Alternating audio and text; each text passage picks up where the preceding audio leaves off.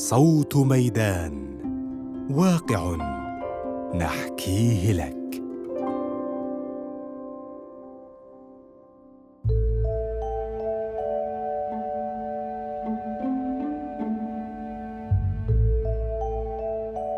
يتلاعبون بأحلام المرضى.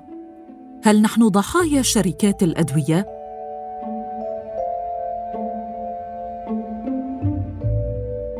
موضوع لإسماعيل عرفة على موقع ميدان. يقول الطبيب النفسي والأكاديمي البريطاني بين جولديكر إن صرح صناعة الأدوية برمته قد اخترق والأدلة التي نستعين بها في اتخاذ القرارات قد تشوهت على نحو ممنهج يتعذر إصلاحه.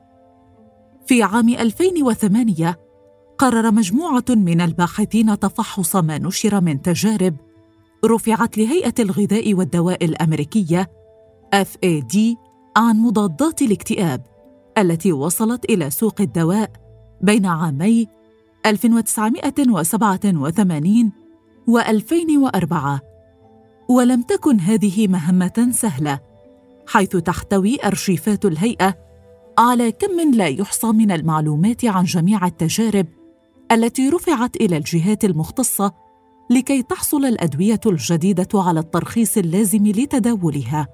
استطاع الباحثون بعد مشقة كبيرة أن يجدوا 74 دراسة تم إجراؤها على 12 ألف مريض. لاحظ الفريق أن 38 من هذه التجارب أسفرت عن نتائج إيجابية ووجدت أن العقار محل الاختبار مفيد وفعال. بينما 36 منها كانت نتائجها سلبية ومن ثم كانت التجارب منقسمة بين النجاح والفشل فيما يخص تلك العقاقير. تتبع الباحثون بعدها الصيغة التي نشرت بها تلك التجارب في الدوريات الأكاديمية المنشورة وهي المواد التي تتاح للأطباء والمرضى حتى يطلعوا عليها فظهرت للفريق صورة مختلفة تماما. إذ وجدوا أن 37 من التجارب الإيجابية أي كلها باستثناء واحدة قد نشرت بالكامل وصار حولها في الغالب صخب كبير بينما كان للتجارب ذات النتائج السلبية مصير مختلف بالكلية حيث نشر منها ثلاث تجارب فقط واختفت اثنتان وعشرون تجربة تماما.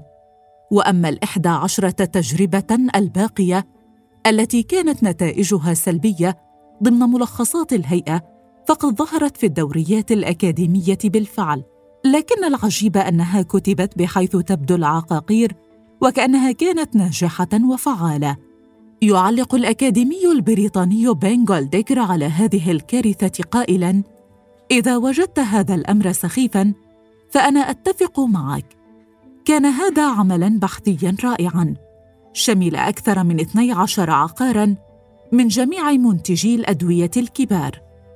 ولم يستطع تحديد من يمكن إلقاء اللائمة عليه بصفة رئيسية في هذا الشأن. وقد كشف بوضوح شديد عن أن المنظومة بالكامل بها عوار شديد ومن أجل ذلك السبب ألف جولديكر كتابه شرور شركات الأدوية فساد صناعة الدواء والسبيل إلى إصلاحه الذي عرض فيه الفساد الممنهج في صناعة الدواء. فكيف يتخلل الفساد في صناعة الدواء برمتها؟ وكيف تعمل شركات الأدوية على خداع الجماهير وتقديم منتجات مغشوشة لهم؟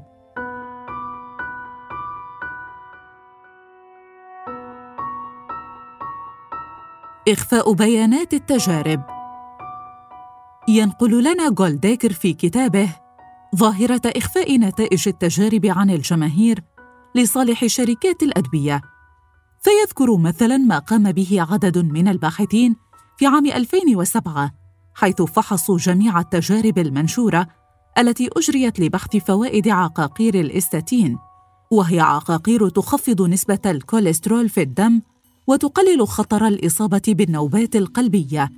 ويصفها الأطباء بكميات كبيرة جدا. بلغ إجمالي عدد التجارب 192 تجربة. وجد الباحثون خلالها أن التجارب التي مولتها شركات الأدوية كانت أكثر ميلاً عشرين مرة لإعطاء نتائج إيجابية مؤيدة للعقار محل الاختبار من التجارب التي تمولها جهات مستقلة.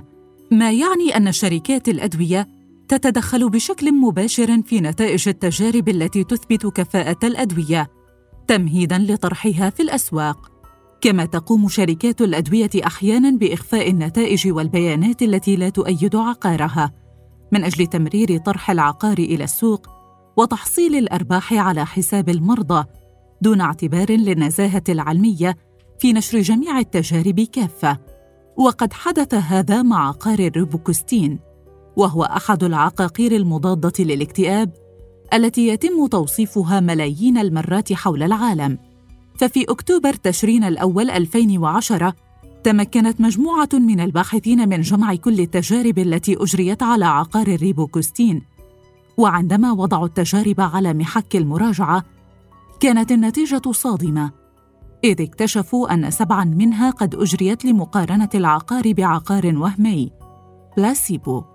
وأن تجربة واحدة فقط هي التي أعطت نتائج إيجابية بينما أظهرت التجارب الست الأخرى أن تأثير الدواء ليس أفضل من تأثير الدواء الوهمي. ولم يتم نشر سوى الدراسة التي أثبتت النتائج الإيجابية. أما الست الأخرى فتم التكتيم عليها ولم يعرف أحد من المتخصصين عنها شيئا.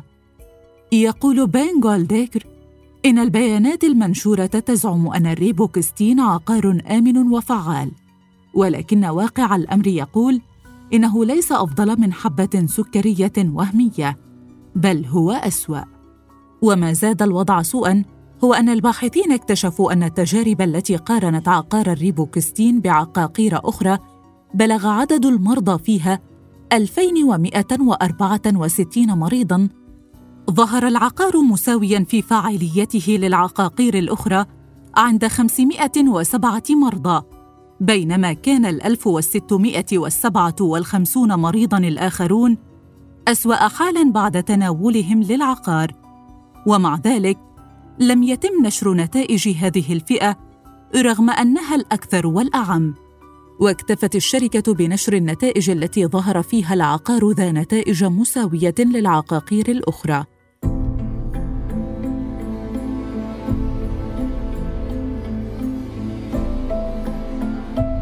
التجارب المعيبة. يقول بين جولديكر الجهات المستقلة التي تمول التجارب ضعيفة فنحو 90% من التجارب الإكلينيكية المنشورة ترعاها شركات الأدوية وهي التي تهيمن على هذا المجال وتضبط إيقاعه وتضع قواعده. أحيانا تلجأ شركات الأدوية إلى إجراء تجارب على مرضى مثاليين ومعنى هذا المصطلح كما يشرح جولديكر أنهم مرضى ذو قابلية أفضل للتحسن ولا يتناولون أدوية أخرى ولا يعانون من أي مشاكل صحية سوى المشكلة المراد فحصها. وتستعين به شركات الأدوية من أجل المبالغة في إظهار فوائد العقاقير على أنها لها مردودية أعلى مما هي عليه في الحقيقة. أما في العالم الواقعي فإن المرضى غالبا ما تكون حالتهم معقدة مصابين بالعديد من المشاكل الطبية المختلفة ويتناولون العديد من الأدوية أو يعانون من مشكلة في الكلى أو يتبعون نظاما غذائيا غير صحي فهل تنطبق نتائج التجارب على أولئك المرضى المثاليين مع المرضى العاديين؟ في عام 2007 أجريت دراسة تناولت 179 مريضاً بالربو يمثلون مرضى الربو ضمن المجموع العام للسكان. ثم فحصت الدراسة المعايير المطلوبة لمرضى الربو حتى يدخلوا ضمن تجارب العقاقير. وعندما قارن الفريق البحثي بين المرضى الحقيقيين والمعايير المطلوبة للتجارب وجدوا أن ستة بالمئة فقط من مرضى الربو العاديين يتماشون مع معايير التجارب. مما يوضح أن المثالية في انتقاء المرضى لم تكن طاغية فحسب وإنما كانت مهيمنة بشكل كامل لتحقيق القدر الأقصى من الاستفادة من الدواء في تجارب التقييم الأولية. وعلى جانب آخر كثيرا ما يتم إجراء دراسة مقارنة للعقار الجديد مع شيء تافه أو غير جيد تماما مثل حبوب السكر الوهمية بلاسيبوس أو حتى مع عقاقير منافسة أخرى لكن بجرعة منخفضة جدا أو زائدة جدا من أجل إظهار العقار الجديد في صورة العقار الأفضل المتفوق على منافسيه. هنا كشف الباحث الأمريكي دانيال سيفر عن بعض التجارب التي أجرتها شركات الأدوية وهي تستخدم هذه اللعبة من أجل تعزيز فاعلية عقارها الجديد عند نشر تجاربه. فعلى سبيل المثال قارنت إحدى التجارب عقار الباروكوستين في مقابل عقار الإمتريبتلين وكلاهما عقاران مضادان للاكتئاب. لكن الأول حديث وبلا آثار جانبية والثاني قديم نسبياً ويسبب النعاس وينصح الأطباء بتناوله قبل النوم. إلى هنا يبدو الأمر طبيعياً. عقار حديث يقارن بعقار قديم. لكن المشكلة التي رصدها سيفر تكمن في أن التجربة أعطت الدواء الذي يسبب النعاس مرتين يومياً للمريض فاشتكى المرضى من معاناتهم من الميل إلى النوم في النهار بسبب العقار مما جعل العقار الأول يبدو أفضل وأكثر تفوقا بكثير. ويعلق بين جولديكر على هذا اللون من التجارب المعيبة قائلا إنها مجددا فضيحة صامتة ومبهمة. ولا يعني هذا أن ايا من تلك العقاقير بعينها قاتل ومدمر بنحو صريح بحيث يتصدر عناوين الصحف. وإنما يعني بالتأكيد أن الأدلة في المجمل تتعرض للتشويه.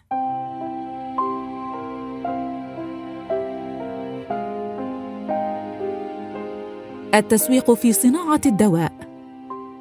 إذا فكرنا في قرار الطبيب المتعلق بوصف دواء معين لأحد المرضى من وجهة نظر شركة الأدوية فإن الشركة لا تهمها مصلحة المريض العليا قدر ما يهمها أن يصف الطبيب منتجها. وسوف تعمل الشركة جاهدة وتبذل ما في استطاعتها لكي يحدث ذلك. لهذا السبب يذكر جولديكر أن شركات الأدوية تستهدف رفع نسبة مبيعاتها من خلال الإعلان عن منتجها الجديد في الدوريات الطبية ذاكرة كل فوائده. وفي الوقت نفسه تهون من مخاطره ولا تقارنه علميا بالأدوية المنافسة الأخرى. كما تلجأ شركات الأدوية إلى إرسال مندوبي الشركة إلى الأطباء لمقابلتهم على نحو شخصي للتحدث عن مزايا هذا العلاج. وسوف يقدم المندوبون لهم الهدايا ويدعونهم إلى حفلات غداء ومؤتمرات دولية ويحاولون إقامة علاقات شخصية معهم. كما صارت الصناعة تقدم العقارات على هيئة إعلانات للمستهلكين مثلها مثل أي صناعة أخرى. لا تهدف إلا إلى الربح مهما كان ذلك مضرا للمستهلك. فمثلا في الولايات المتحدة الأمريكية كان القانون الكلاسيكي يشترط على شركة الأدوية أن تحتوي إعلاناتها للعقاقير على كل الآثار الجانبية للعقار. لكن منذ العام 1997 خففت القيود القانونية وصار يمكن للشركات أن تختصر الآثار الجانبية بشكل سريع وخط صغير. وبعد هذا التغيير ارتفعت ميزانية إعلانات صناعة الأدوية من 200 مليون دولار إلى 3 مليارات في بضع سنوات فحسب. ومن أبرز المشاكل التي نتجت عن هذه الرسملة للصناعة هو انتشار عقار الفيوكس الذي صرف على إعلاناته وحده 161 مليون دولار ثم سحب من السوق بسبب مخاوف خطيرة تتعلق بإخفاء بعض بياناته وآثاره الجانبية. وفي هذا السياق يذكر جولديكر حادثة غريبة حصلت عام 2005 حيث احتفت وسائل الإعلام البريطانية بعقار الهيرسبتين احتفاء شديداً وقامت عليه تغطية إعلامية ضخمة رغم أن العقار متواضع للغاية في علاجه لسرطان الثدي وله في المقال آثار جانبية خطيرة على القلب بجانب تكلفته الباهظة والتي تصل إلى عشرات الآلاف من الجنيهات الاسترلينية.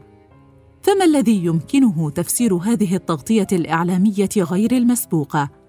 تتبعت مجموعة من الأكاديميين الأخبار الصحفية التي روجت للعقار حتى تفهم ما حدث وجدت المجموعة أن أربعة من كل خمسة مقالات صحفية كتبت عن العقار كانت إيجابية تروج للعقار في حين ظهر الباقي على الحياد وليس سلبيا أما الآثار الجانبية فلم تذكر إلا في واحد من كل عشرة مقالات وكانت في الغالب تختصر إلى أدنى حد ممكن. بل وصل الحال ببعض المقالات إلى أنها ذكرت أن هذا العقار المعجزة في علاج السرطان لم يكن له أي آثار جانبية على الإطلاق. بدت كل المقالات على خلاف الحقيقة بنحو مدهش.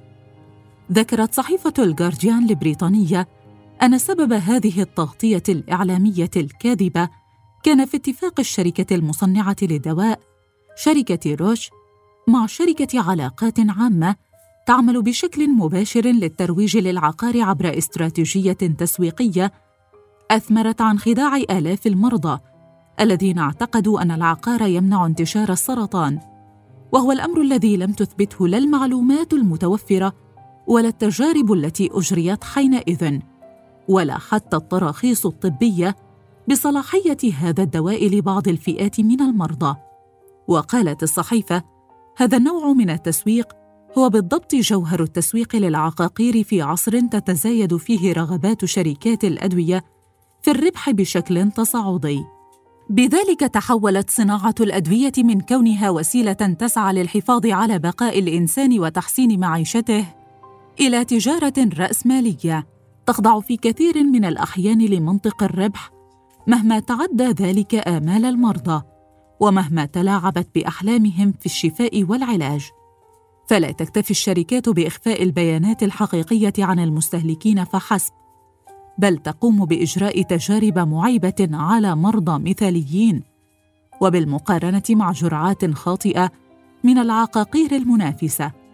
كما تستخدم استراتيجيات مضللة للتسويق لمنتجاتها وهو ما ينتج عنه مزيد من الربح لشركات الأدوية بالفعل ومزيد من الوفيات للمرضى واستنزاف لأموالهم في واقع الأمر.